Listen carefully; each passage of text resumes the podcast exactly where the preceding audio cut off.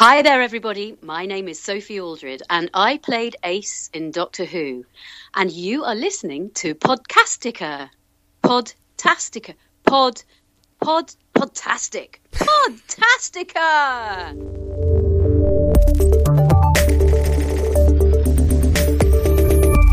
Night of the Living Geek.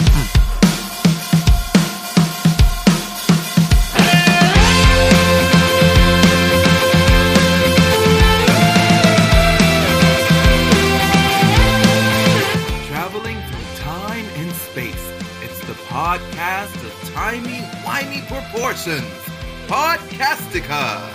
Now, here's John and Taylor. Thank you, Irving, and hello, everyone, and welcome to a brand new episode of Podcastica here on NOTLG.com. Episode 93, we're going to talk about the pyramid at the end of the world.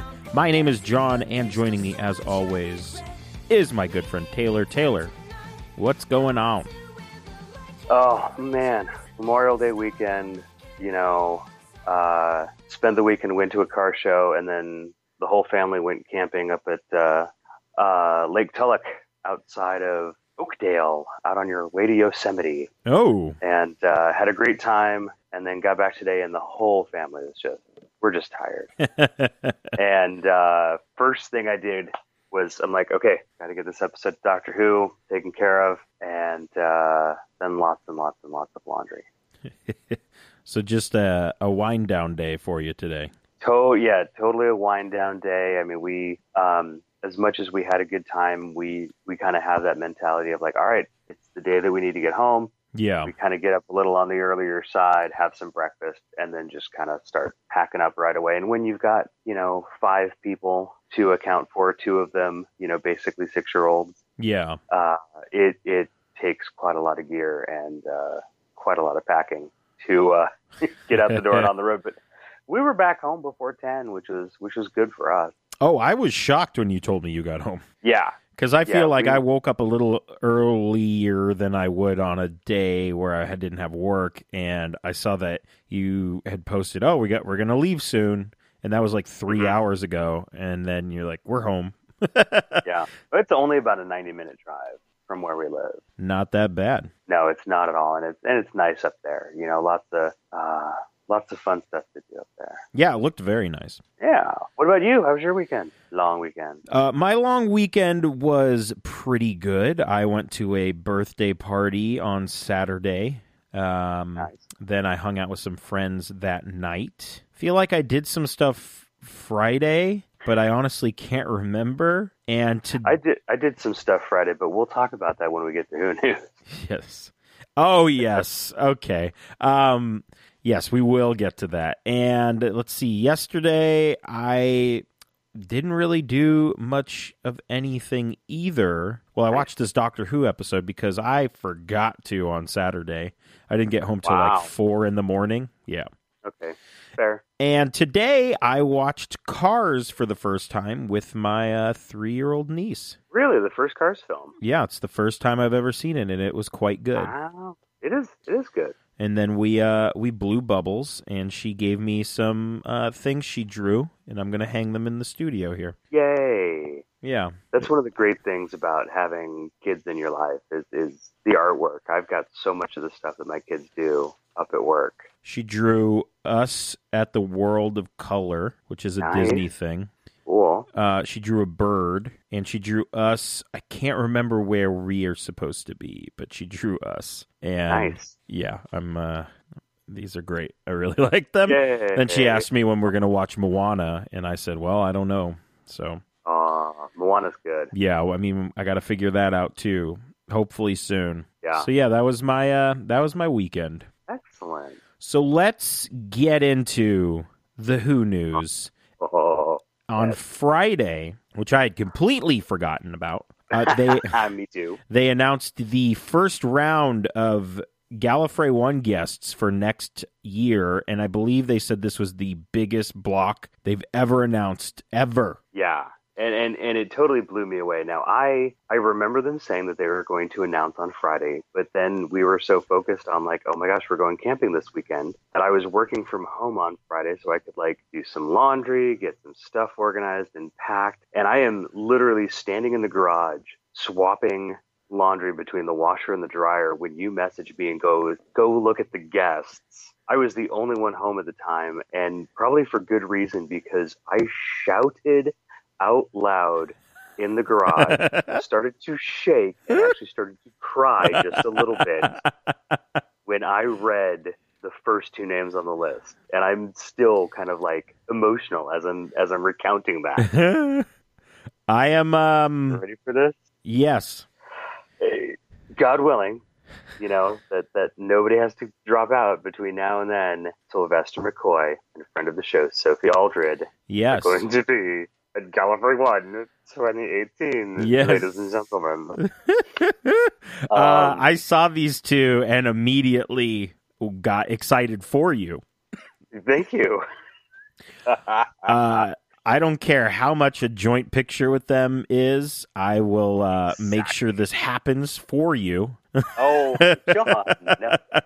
I don't care. It's going to happen. And that was my first thought. You know, I'm like, okay, picture absolutely has to happen. Autographs have to happen.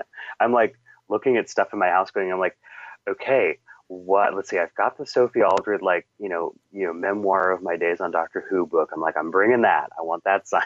Like, I'm in just immediately in this mode. And I was really touched. I have to just, I'm blessed for the people in my life. But when I shared this out on Facebook, because I was just cross-eyed giddy, and then brought it up at dinner time. So, you know, here we are, you know, both the kids, Amber, Kobe, we're all at the table having dinner, and I mention it. And, you know, even Amber was like, well, you know, obviously you've got to go. And I explained to the kids that this is my favorite doctor, my favorite companion. And both Perrin and Echo were like, well, you know, you have to go. And I'm like, well, okay, the kids have spoken. You know, nothing's going to stop me from going at this point because the kids have spoken. The kids have spoken. And, you know, and I'm just, I mean, I saw Sylvester McCoy in 1990 at TimeCon in San Jose, and I was not even yet 14 years old. In fact, there are some slightly blurry, you know, disposable camera pictures that still exist. Seeing him up on stage, I'm actually trying to get those pictures from my brother. Oh, wow. To bring with. Yeah. Obviously Sophie Aldred, we've interviewed her. Yes. Never had the chance to see her in person. I'm all about it. You know, I'd love to be able to finally be able to say, hey, thanks for the interview. I'm able to say that in person. So I'm so like over the moon. I'm over like the moons of Mars, with excitement for this. I mean, this is my doctor, my companion. I wasn't thinking about bringing my ace jacket because it just gets so warm in that building, but I kind of guess I have to now. You do. I feel like you do. And I'm hoping she brings the jacket. I'm hoping she brings it. I don't want to get your hopes up. I feel like she does. I'm not sure. No, I think you're right, because when she was at Long Island Who last year? I think it was last year. She had it with her. I remember seeing pictures on social media somewhere. So, you know, odds are probably, but I'm not going to be heartbroken if I don't. Yeah. Should we talk about some of the other folks who will be there? I mean, yeah, we probably should. It's not just going to be the two of them. No. It's a whole lot of people. There's going to be, I'm already seeing potentials for panels where I'm like, I've got to go to this one. We have Jackie Tyler and Mickey. Yeah. Very exciting. We have a longtime Gallifrey One, 11th appearance for Gallifrey One, my favorite classic companion, and hopefully he won't chew me out for getting in the elevator if I'm one that's going up a floor. Jamie McCrinnan, Fraser Hines. Yeah, we have Terry Malloy, who Davros. Yeah, played Davros. There we go. I thought I was getting the words mixed up, and I thought it said created the Daleks, and I went, no, that's not right. Yeah, no. But, dude, I get it. I nearly put my lunch in the fridge instead of the microwave today, so I totally turned around.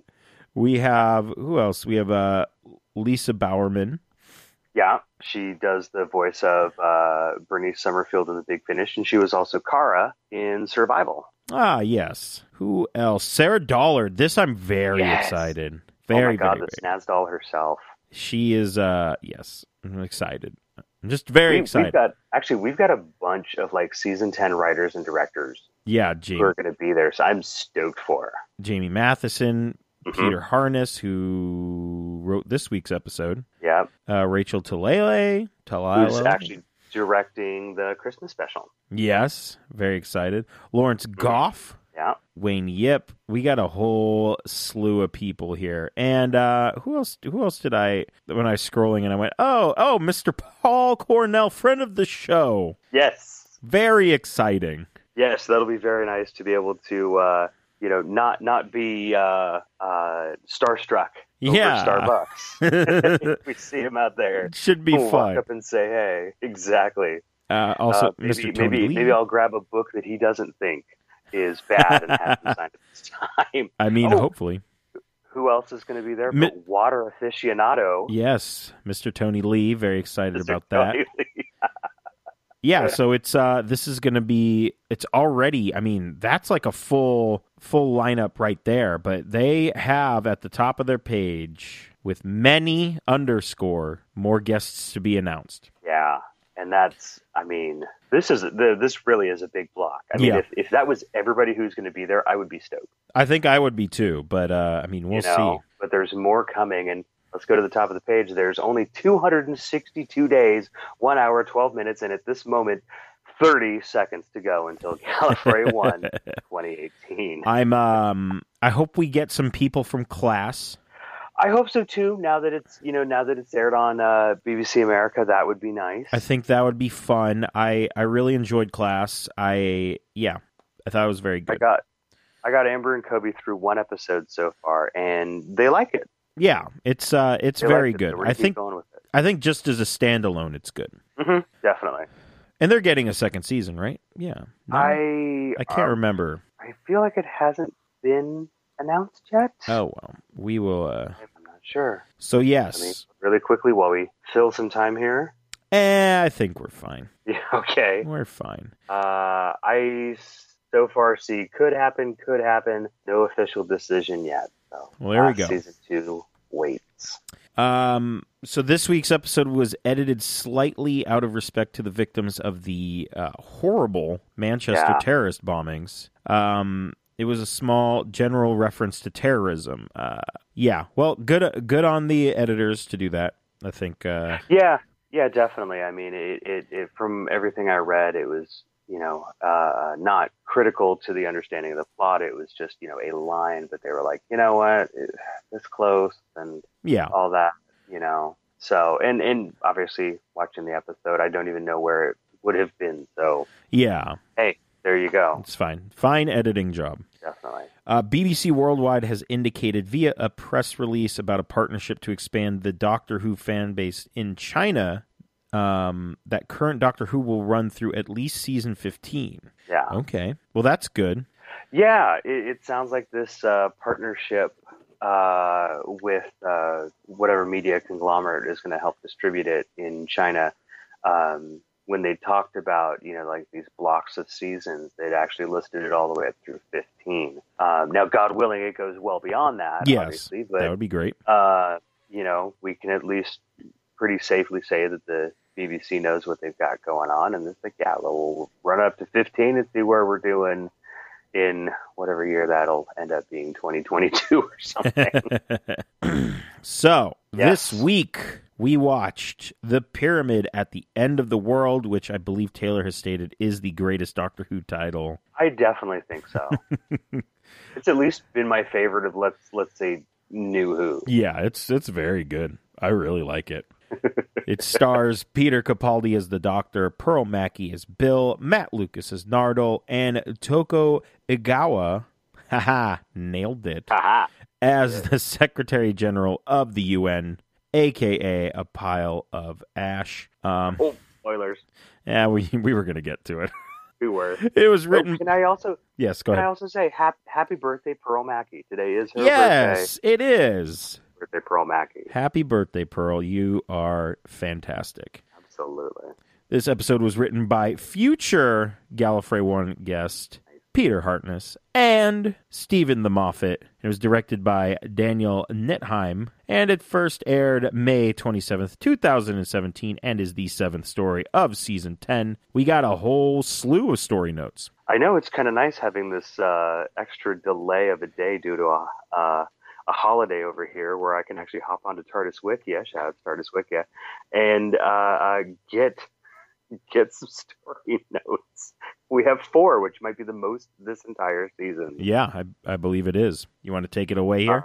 I do, yeah. So some of the things that we learn from the Doctor's sonic sunglasses, Nardole, naturally, I guess I shouldn't say naturally, that's making some assumptions, is male, 237 years old, 167 centimeters tall, weighs 216 pounds, which, gosh, I wish I could get down to that. Has a resting heart rate of 78 beats per minute and a temperature of 30 degrees Celsius. Now, discounting River Song, whose status as a companion is a matter of some debate, this data makes Nardole the oldest known companion to date. Interesting. At 237 years old. Very old. Yeah. Now, Pyramid at the End of the World, right? We talk about how much we love the title. The title has the longest word count for a Doctor Who episode, with 8 words. By character, however, that would go to the Doctor, the Widow, and the Wardrobe with 32 characters over Pyramid's 28 characters. Pardon me while I push up my glasses. We get much reference to the Doomsday Clock in this episode. It is a real thing. I'm assuming most people probably know that already, but if you didn't, it is a real thing. It's maintained by the Bulletin of the Atomic Scientists' Science and Security Board. Talk about scientists twice, huh? In a row? I know. Well, Science and Security Board. So it's the Science and Security Board of the Bulletin of Atomic Scientists. So main title, subtitle. As the writing and some of the filming of the episode took place in 2016, the time shown in the beginning of the episode is 3 minutes to midnight. As of January 2017, and actually as of right now, however, be afraid, people, the real life clock is actually set to 2.5 minutes until midnight. And that's halfway to an Iron Maiden song. That nice. I make that reference many times. You know what? I saw that down in your notes. And lastly, the United Nations is featured throughout this episode in lieu of UNIT. And this marks the first time that the UN has played a major role in Doctor Who since the real-life organization requested UNIT. They actually requested UNIT's name be changed from United Nations Intelligence Task Force in the mid-2000s, where it became the Unified Intelligence Task Force. Really? I had no idea that the UN actually said, hey, Doctor Who folk, great show and all, but would you mind changing the name of UNIT? Had no idea. But it's still, they still call it UNIT. They still call it UNIT, but it doesn't stand for United Nations. Oh, it's just like, so it's like, it stands for Unified. Yeah, okay. All right. I'm there now. Yeah, I know. I should have capitalized the N in Unified. It would have made more sense. I didn't know that. That's so strange. Yeah, right? And as always, Taylor, you have a world-famous synopsis for us. Yes, written very much on the fly. Okay, but the Doctor, Bill, and Nardole try to avert the end of the world, but are too busy looking at the big, flashy end-of-the-world-looking thing to notice that the world nearly ends because of a late-night bender and a misplaced decimal point. Oh, and Bill sacrifices the world so the Doctor can see again. Oh, boy. Oh boy. So yeah. I guess let's talk about, so this is the second and a half episode in where are you getting the half? I saw you make mention of that somewhere. I'm like, wait, did I miss something? Where's the half? So the half I would include as the Doctor losing his sight. Oh, in Oxygen. Yes. Okay. That makes sense. So that makes sense. I'll give you that. We talked about this, I think, 2 episodes ago, where I said, I don't know if this is a long-term thing. I don't know if I'm going to enjoy it. Mm-hmm. The Doctor being blind. And then last week, we were to the point where it was like, okay, he's kind of blind, and now he might not be able to regenerate because he did that thing. Mm-hmm. Now, in this episode, when we got the conclusion of this episode, I said, I'm full on board with this 3.5 episode story arc. Yeah. I think they are doing a wonderful job of telling this story. And I guess the story of the Doctor not being able to see and what comes of it. And I didn't think they could do it, honestly. And I doubted my favorite show, and I apologize. You know what? We all do it. We all do it. But yeah, I mean, obviously, you know, the Doctor is being prideful. I mean, it's the classic hubris, you know, throughout this. Is I can handle this. I can manage it. I don't want my companion to worry for me. I don't want, you know, to put them in peril because of it. And it's not the right way to be thinking about it. You know, I mean, sometimes when I'm working on something, I have trouble stopping and being like, you know what? I need help from someone to accomplish this task, whatever it may be. Yeah. And that's exactly what the Doctor is doing. He's like, no, I can do it. I can do it. Hey, combination lock. Oh, crap. Yes. And, it is his greatest fault. Completely. Yeah. Completely. And you know, I'm just going to, jump to this point while we're here talking about it, is that, I mean, the Doctor says it right at the beginning of the episode. It's like, okay, if you know, think about it, maybe not right exactly at the beginning of the episode, but when we first see the Doctor and he's meditating, he's jamming to the beginning of like a Zeppelin song or something, with this little spoken word bit. Yeah. Somber Doctor guitar speech. Exactly. And he says, he's like, look, if these monks have been able to, you know, simulate out all these possibilities, you know, from minute one of human existence, basically. Yeah. Think about what they know. And yeah, let's look at what they know. They know that the Doctor's companion is always going to be like, no, I need to save the Doctor. You know, I need to do, you know, their love for the Doctor is so strong that they will do anything. And I would posit that the monks knew that. The monks knew that going in. Oh, of course. And knew that the Doctor would, you know, end up in this situation over here trying to save it. And Bill would be there and be like, okay, look, no, give him his eyesight back. Help save him. You know, I come to you. I consent with love. Yeah. You know, and I think that just all just completely played into their rather desiccated looking hand. Yeah, I feel like, yes, they run all the scenarios, and this was a scenario they were fine with the outcome of because it ended up in their favor. I want to circle back to the beginning. Oh, absolutely. I realize I jumped all the way to the end. Oh, no. I know. I'm sorry. With the new format, we jump all over the place. We're very wibbly-wobbly. And yes. Sometimes it goes ding when there's stuff. Yes, it does. It very much does. If I still had my phone plugged in, I would have I have the correct buzzer. I would have dinged it, and it sounds very much like ding when there's stuff. Nice.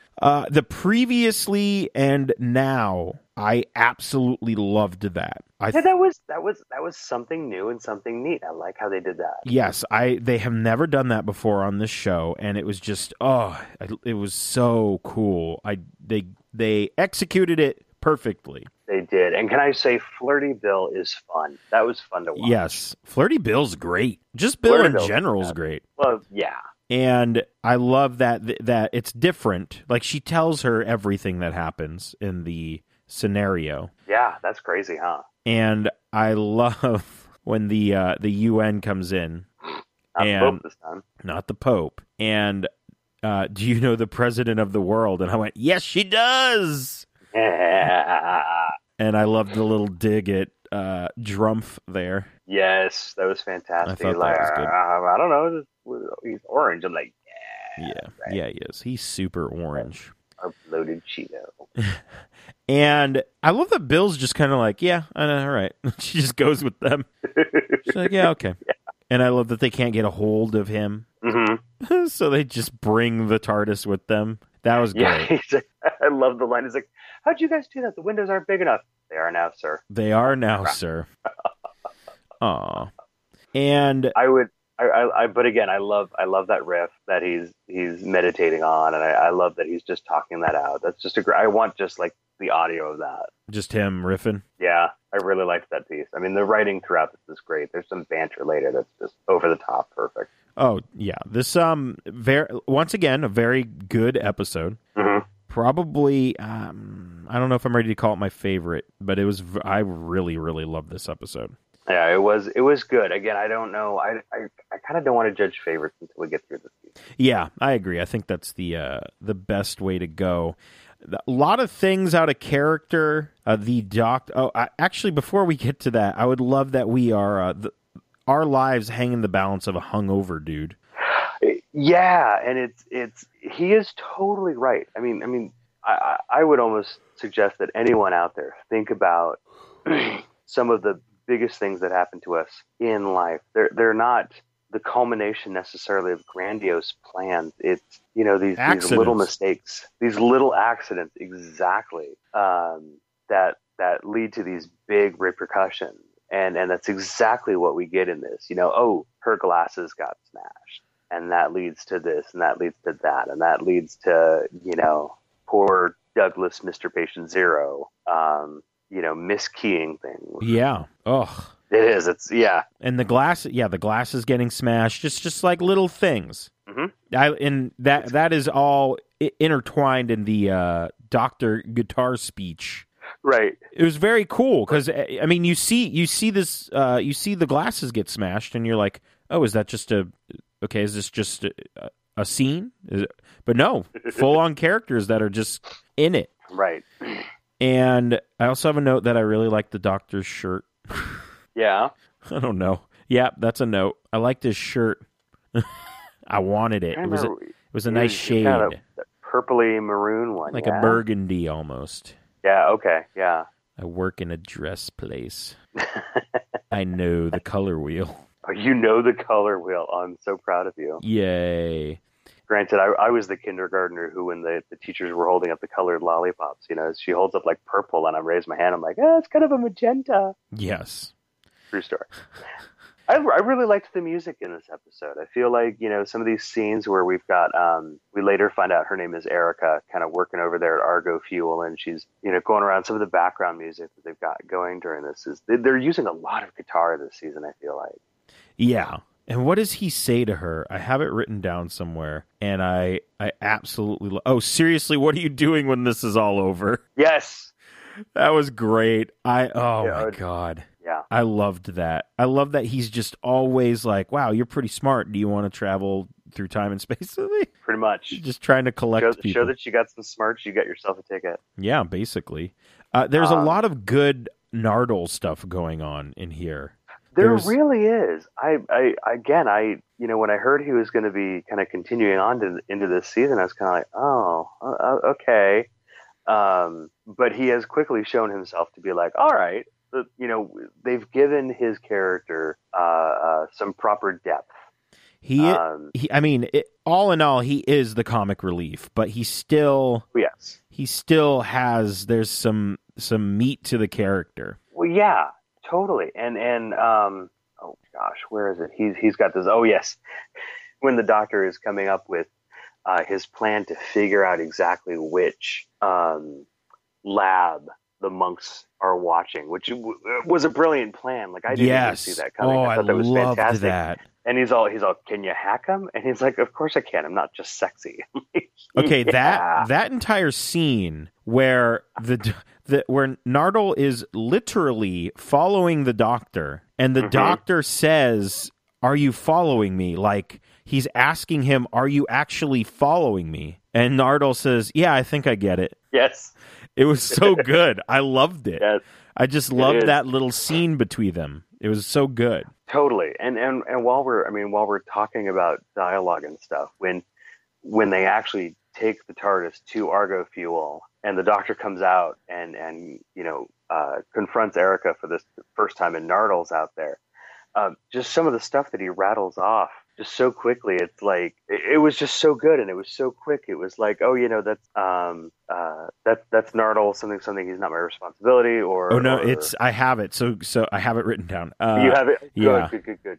'Cause it's so good. So when the TARDIS lands or materializes, she says, "Oh my God," and he says, "No, I'm the Doctor." It's an easy mistake to make. Yes, the eyebrows and the shoulders, I think he says. Yes. And then she says, "What is that?" And he says, "He's Nardole. He's not my fault." That's right. Yeah. And something about cheap lungs or something, right? Yes. And here's the other thing that at first I was like, "Why did you let him go outside? Why didn't you?" And then I thought to myself, oh, he can't scan anything because he can't see it. Yeah. So now he's unintentionally put Nardole in danger. Obviously, yeah. Boy, did I have a reaction when he just starts coughing and collapses in the target. Yeah, he's just on the ground. And I said, man, really? I'm sure he'll be okay. But maybe maybe your theory of two Nardoles will be correct. Who knows? Maybe Nardole will be okay. He'll just get some less cheap lungs. Maybe. I don't know. He also made, I can't remember what this was a comment to. It was air, water, food, and beer. That was Nardole said that. Yes. So, something about you know, like essential things for life. Yes, air, water, food, beer. I think is what it was. Air, water, food, and beer. I'm like, yeah, that's right, Nardole. We need a shirt that says that. Air, water, food, and beer. You know what? It would be really funny, and I'm sorry, I'm going to give this idea away here, but it's like, you know, the ones that's like the Stranger Thing ones, where it's like, you know, Will and all the names. Oh, and everything. It just says and after one, each just, one. Yeah, and just all that plain Helvetica font. It's like, yes. You know, air and water and food and beer. I have a shirt like that, a wrestling shirt. Oh, there you go. Yeah. See, everybody does it. Yes, everybody does it. And here is a guest star from our cat memers. Yeah, man. Who is coming over for pets. We've been gone for 3 days, so he wants some attention. Hi, memers. So, whoa, just coming on through there. I'm trying to think where I want to go from here. Yeah, boy. So the pyramid, we haven't even discussed what's actually going on. There's a 5,000-year-old pyramid that just comes up out of nowhere, and they're trying to figure out why, and it turns out it's because it's in the middle of three armies? Yeah, basically, for some reason, America, Russia, and China all have some sort of stake in the fictional country of Turmezistan that we last saw in the Zygon episodes from last season. Yes. Which presumably, I can't imagine why America's there, but, you know, we like to get our nose into businesses. Something like that. Yeah. And so, you know, the assumption is, well, these three countries are about to ignite a global war, which, you know, half the time, if you just look at the news, it feels like we're getting close to that anyway. So it's kind of timely, kind of topical. Yeah. And everyone's clocks they basically turn into doomsday clocks. Yes, everybody. They're right down to watches, not just like our phone. I'm like, wow, that's some power. Yeah, that is some power. And the Doctor actually goes up. Oh, and I loved Nardole's little coat thing, where it's like one of the hooks on his coat is a microphone. Oh yeah, he's got it up on his lapel there. Yeah, because the Doctor's going in, he's like, Nardole taps his glasses, and so he's being the Doctor's eyes, basically. Yes, still, and we get the classic trope of I need to tell you something, and then I don't tell you. Yeah, I'm interrupted. Yes, exactly. Mm-hmm. Mm-hmm. Which seems... But it's nice that Bill finally starts putting it together. Yes. Because I felt like last week it was pretty obvious from his behaviors and stuff that it's like, dude, something's up with your vision. Yeah. That, you know, they don't kind of continue that very far into this episode. It's finally like, hey, what's up? Good. Yeah, something's up. So the Doctor walks up to the pyramid, he goes inside with, I think, a couple of other people the first time, right? I feel like Nardole and Bill follow. I think they eventually do, yes. Yeah, and we find out that the monks, they're like, hey, everyone's going to die and stuff, but we can help you. So, yeah. So you need to give us consent. You know what I thought was weird about that? It wouldn't it, as the president of the Earth, wouldn't he have the ultimate say? I thought it was strange that I don't know, right? The Secretary General of the UN would have a say, and then these three random people, local leaders who, of the military, who at least we don't see them confer with presidents and or. Oh yeah, we don't see any of that. Other heads of state, we don't see any of that kind of stuff. No, I agree. I totally think it does. I also think that the Doctor, even though they are exercising his role as president of the world. Doesn't want to be the one to make the choices. It's like, right. Here are the people of Earth. They need to make their choices. I'll protect the Earth. But I think we get into this kind of almost conflict of interest area where it's like, okay, well, yes, maybe he would be the ultimate authority on that. But once it comes time for that to really matter, he's not there, but his representative, AKA Bill, is. Yes. Ugh. I know. And let's see. So we go into the pyramid. We find out what's going on. Then we go back to one of our bases, and we're all hanging out, and we decide. And I'm sorry, we don't decide. The Doctor tells them they need to attack the pyramid, which I found very shocking. And I'm still trying to necessarily understand why. Yeah, I don't know. I don't, because, I would imagine that the Doctor would be smart enough to know that, well, if the monks have simulated everything, and I gotta admit, their little simulation engine is pretty cool looking. Oh yes, I love it. I think that's great. So these glowing filaments and everything, and it's like you grab it and you see. It's got that kind of like psychic link thing going on. I think that's really cool. But I would imagine the Doctor is smart enough to go, well, if they simulated everything, they know that I'm going to do this, or they know what to do if I do this. Yeah. So we attack on three fronts, or two. We see two. Two, because I have the note. The monks have the bomber. Okay, that was why was that so? The angels have the. Why was that so funny to me? And it was just three monks flying that plane. I don't know what it was. I just started laughing. Well, it was pretty funny because, it's like one suddenly appears there, and I have this moment where I'm like, oh my God, are they turning them into monks? Yeah, and that's like, what I thought too. They're replacing them, and then all of a sudden we've got three monks behind the wheel of this bomber, and it's like, all right, what are you guys going to do with it? Are you guys going to use it against? Oh, no, they're just using the beam to... I would like to point out, I found it very interesting that they let everyone that was trying to bomb them or shoot them, they let them all go. Yes.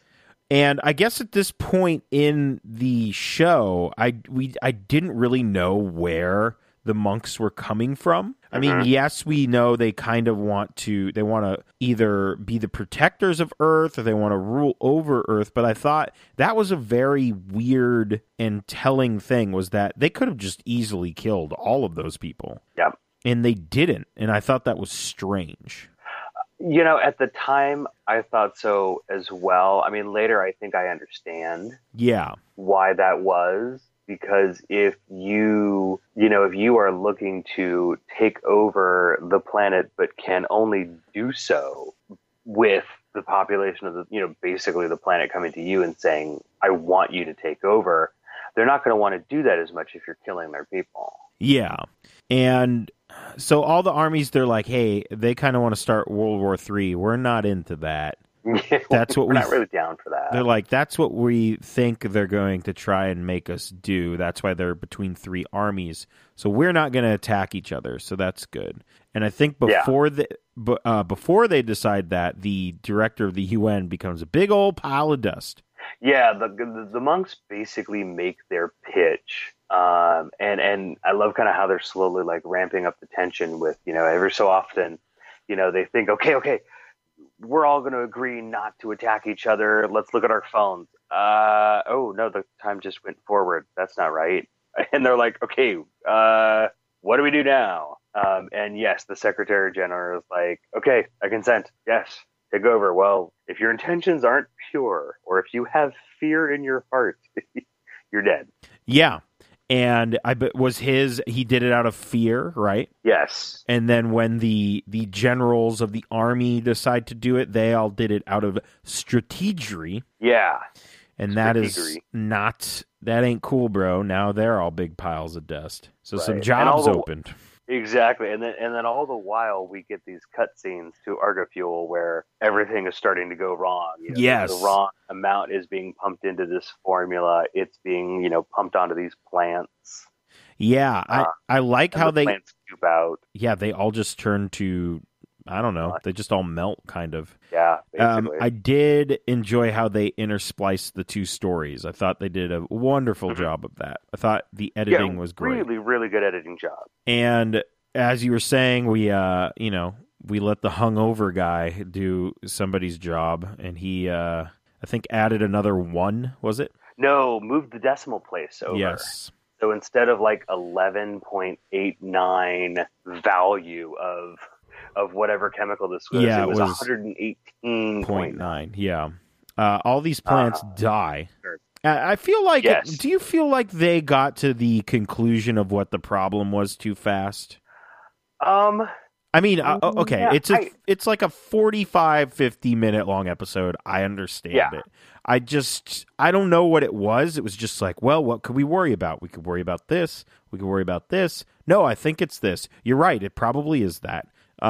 Okay, I can see that. And I remember reading somewhere where, somebody's recap of the episode was, it was kind of like, you get in the last 30 of the episode and things kind of speed up quite a bit. Yeah. And they talked about it kind of suffering from the whole, here's the Empire Strikes Back. It's setting up stuff for the finale of the three-parter, Yes. And it's okay. Yeah, I can kind of see that. It was kind of quick. I don't really feel like it detracted from the episode. Right. For me, at least. Now, if I do have to nitpick one thing on the episode, the simple fact where it's the doctor basically, presses the side of his glasses and goes, okay, all these classified documents are now online. You can totally just Google the crap out of them. Yeah. That's the one piece of proper in-believability where I was like, okay, it's science fiction. It's Doctor Who. You suspend your disbelief. But any bridge over a windy gorge in Washington knows you can only suspend so far before it breaks. And that was a breaking point for me. I was like, okay, come on. That's just a little too quick. Yeah. And trust me, having, worked on websites, I know how long it takes for Google's, search spiders to index things. It's not that fast. Marketing guys want you to think it is. It's not. So, okay, if I've got to nitpick one thing in this episode, I will nitpick that. Yeah, it's just boop, done. Yeah, but it's fine. I mean, we got to move the episode along. I understand. Yeah, and so when all this kind of stuff comes together and they're narrowing it down from 6,000 to 400 to 30 something. I can't remember what. Yeah. It is a little quick, and I don't think it really took away that much of the episode for me. I was just kind of caught up in the momentum of everything, just rolling with it. Yeah. So we see there were a lot of good special effects. I would say Douglas melting was disconcerting, but also very cool. Yeah, it was a little gruesome, but it was well done. I mean, I saw some people say that it was better than the ashy sand effect that the monks did, and I don't know that that's necessarily true. I mean, it didn't look particularly like a poor special effects what the monks were doing compared to Patient Zero here, but the special effects really were, I think, well done this episode. Yeah, I agree, and we get to the point where. The doctor gets to a control panel. He says, I'm going to blow up the lab and contain the thing. And as soon as he makes that decision, the clock starts to go down. Right, it starts running backward. Yeah, and he starts putting that plan into motion. But unfortunately, he runs into a problem. He can't see this keypad that he needs to put some numbers into so he can leave the place where the explosion is going to happen. Yeah, because I guess the part of the byproduct of this it's almost like a containment. Bacteria, it's creating ethanol. It sounds like, from what I can figure out, because the place is called Argo Fuel. Yeah, but they're using genetically modified organisms on crops. I think they're kind of working toward like a biofuel kind of thing. They don't really explain it. This is just kind of me extrapolating from what's in the episode and just kind of like what I've read, like on TARDIS Wiki, with references to what they were doing. Yeah. But it sounds to me like they're working on like a sustainable fuel kind of thing. Yeah. So the byproduct being ethanol, you ignite that, boom, the whole thing goes up. And the doctor apparently has to get through this combination lock to get out this airlock, which is an unusual design. I mean, yeah. A keypad rather than these little wheels you have to turn. True. I mean, but hey, we got to move the story along. Right. Because with a keypad, it's obviously 1, 2, 3, 4, 5, 6, 7, 8, 9, pound, zero, star. Yeah. That's pretty universal. Yeah, that does seem odd now that I think about it. And he can't see these controls, and he basically starts to go into doctor going to die speech. Pretty much. And Bill's not really having it. And he's like, Bill, hey, I'm blind. I've been blind for how many episodes? 2. My bad. Sorry. And Bill goes, well, I got to go talk to these monks. I'm like, Bill, no. Bill, don't do it. And Bill does it. And she acts out of love. She wants his sight back. He gets his sight back, which I find very strange. That's strange, right? Like, what kind of powers do these monks have? If they can take away sight from people or give it back to them? I am going to run with you on this for a second, because I have had this thought when they were able to not just, turn everybody's, clocks on their mobile phones into doomsday clocks, which that I can kind of get. That's fine, yeah. Alien technology. That's fine. But being able to change the Secretary General of the UN's analog watch. It's not a digital watch. It is an analog watch to display 3 minutes and then 2 and then 1 until midnight. Yeah. That made me go, I wonder if that's a clue. Are we still in a sim? I can't trust it now. We've been shown it once. Huh. And now I'm questioning, but yes, now you go, hey, look, the doctor's got his eyesight back like that. Yeah. Like, snap your fingers, there it is, basically. Right. And it does kind of make me go, wait a second. Are we still in a sim? I didn't even think about that. I don't know, but does it, jumping ahead just a little bit to the next time trailer, but boy, does it look like an interesting trip. Enjoy your sight, Doctor. Now see our world. That was the monks. Yes. And it looks like next week they have basically supplanted themselves back through history. Yeah, that's what it looks like. That's what it looks like. But is it that, or is everybody, turned into matrix batteries and they're experiencing this? Who knows? Oh, man, I don't know. I have some predictions. I didn't even think about that. I would love to hear them. And I'm basing it on pretty much the next time trailer and some of the stills from the episode that have been released. I'm basing it just on that. It's unfortunately nothing as beautifully wacky as you come up with, because you do beautiful stuff, my friend. Thank you. But obviously what we've been able to establish is that, Bill seems to be the only one who knows that this is not the real life. This is fantasy. She's caught in a landslide. Oh, wait. That's... Anyway, yeah. That's Bohemian Rhapsody, yeah. Good heavens. I'm down there twice in terms of references. So we've got Zeppelin, we've got Maiden, and we've got Queen. Oh, that's pretty good. Hey, that's a pretty good episode. Nice. It's pretty good. Better than me coming up with names for a fictional, like, electronica band. Anyway, so we've got, I think, you know, obviously we've got Bill, who realizes that, you know, this is a fabrication. We've got seemingly the doctor on the side of the monk. It seems like it. Doing these, it seems like it. And I'm phrasing it as such. And he's doing these, I think, daily broadcasts on their behalf. I don't know if he's doing it on their behalf, because I feel like Nardole, who is seemingly fine, he says that nobody's seen the doctor, but he does these broadcasts every... that's right. So I think he's hacking in and doing broadcasts. Oh, okay. I think. Who knows? Yeah, it's tough. It's really kind of tough to tell. But I think it will be, I think it'll be Bill, I'm going to say presumably with Nardole's help. Yes. Who opens the vault and goes in and is like, Missy, yeah, we need your help. Nice piano, by the way. I assume that's what's going to happen. And I'm also looking at these stills. Okay, so yeah, you can see what I've been seeing. But did you notice the, and this is from Doctor Who _BBCA. Oh, okay, yes, on their Instagram handle or their Twitter. Yes, Instagram.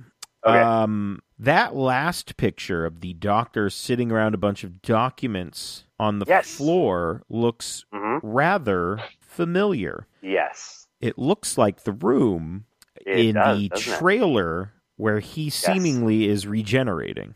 Yes, I believe we are going to get, quote-unquote, that scene next week. So, all right. Do you think he, quote-unquote, regenerates and comes out of the simulation? Oh. I assume that's what's going to happen. That I will put a little bit of weight behind that, because... You know, if we keep the same rules of the simulation that existed in last week's episode, when you die, you leave the sim. And since you know, you get, I mean, enough damage inflicted to you as a Time Lord, you regenerate rather than dying. Yes. Obviously, granted, you know, yes, you can die as a Time Lord, but I think in this case, yeah, you might.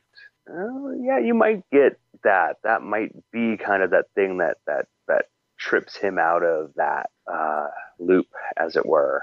Interesting. Yeah, I'm sorry. It's like I'm tired from the weekend, and I'm pondering this at the same time, and I'm like, I've got long gaps between words. No, this is very interesting. Very, very interesting. Yeah. I will be I'll be excited to see where they go with this next week, because they really set up I think what's going to be a pretty powerful story and a very powerful three-parter, because, you know, I feel like very quickly, I mean, we've got, you know, Bill next week facing what looks to be, you know, from the synopsis and everything, the possibility of having to shoot the doctor. Yes. You know, it just one episode after being like, look, I love and care about this guy. I trust him that if I make this, if I basically sacrifice the world for him, he's so good, he will be able to defeat what I've had to set in motion. Yeah, that's true. In order to better him. You know, she's, I think she does that. She totally does that knowing that he can do some amazing things, and he's smart. And he's resourceful. So it's like, look, I have to do this to the world to help you. But I believe that in doing so, you will be able to help the world defeat the monks. Yeah. I mean, I do not disagree with that. I like I said, I am enjoying this storytelling layout they're doing. They're doing a really, really good job this season. And I know that I've been hesitant to go, you know, oh my God, season 10 is definitely, like I said season 9 was the best of New Who. Yeah. And I know I've been hesitant to say that about season 10, and I've kind of wondered, I'm like, why am I not just like, oh my God, season 10 is so amazing, which it is. I'm not saying that it's not. Right. But I think coming off the heels of season 9, which set such a high bar for me, hi memers, which set such a high bar that season 10 can definitely, and I so far is, better, but it's not like we're coming from season 8, season 7, and we suddenly make this big jump. We've got this little jump up, and it is definitely still better. It's consistent. It is fantastically consistent. They're doing such a great job with it. And I think by the time we get to July, I think we'll both be sitting here and being like, that is the most incredible, 12 weeks that we've just witnessed. Fair. And my cat is crazy. I was a little hesitant when we heard about the 3-part episode. I was too, because it's been a very long time since we had a 3-parter. We've had plenty of 2s, but a 3, it's like that. I mean, last season was all 2s, except for like 1. Yeah, it was all 2s. Yeah. So I think they're doing a great job with it. I really do. Yeah. So we'll see. We shall see. So next time. I'm out of breath. Yeah. Went a little long this week. That's okay. This was a lot to unpack. Exactly.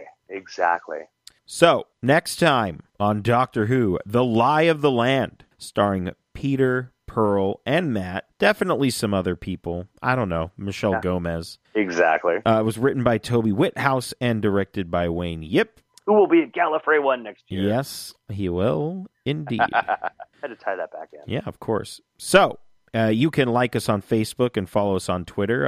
It's at The Podcastica. You can follow me on Twitter at JP Thrice, and you can follow Taylor on Twitter at Apex Buddha. Subscribe to us on iTunes and Stitcher. Just search Podcastica. Rate and review us as well. Also, subscribe to us on SoundCloud, soundcloud.com/TheNOTLG. Hello, new listeners. We have a lot of you. I don't know where you're coming from, but hello. And speaking... I'd love to know. Do we have listeners in completely other parts of the world? Do we have people who listen from Zanzibar or something crazy like that? Let us know. I will look into it. I think I can look at that. Nice. And speaking of new, head on over to notlg.spreadshirt.com. And first of all, purchase one of our Podcastica shirts, but we have 3 new designs up there. If you would like to go check those out. I guess I didn't post that in the Facebook. Nope, I didn't. Nope, didn't even let me know about it. What a surprise. Wow, sorry. I will post that in our host Facebook account. Hooray. So check out. We got 3 new designs. Actually, and also, all the shirts are cheaper, so if you were on the fence... Hey, there you go. Go check it out. I did a little tweaking. Figured I'd rather have our name out there than have, I guess, some sort of money to keep, notlg.com running. Yeah, if you really want to support us, you can go to Patreon and give us some money that way. That would be really appreciated. We would love that. Check out the Y-Axes. They support us, so we support them. Twitter.com/the Y-Axes. Facebook.com/the Y-Axes. And they're on Spotify. Just search the Y-Axes. It's good stuff. They're a rockin' band, and we love them. So, join us again next week for episode 94 of Podcastica, where we review The Lie of the Land. And we will talk to you guys then. See ya. See ya.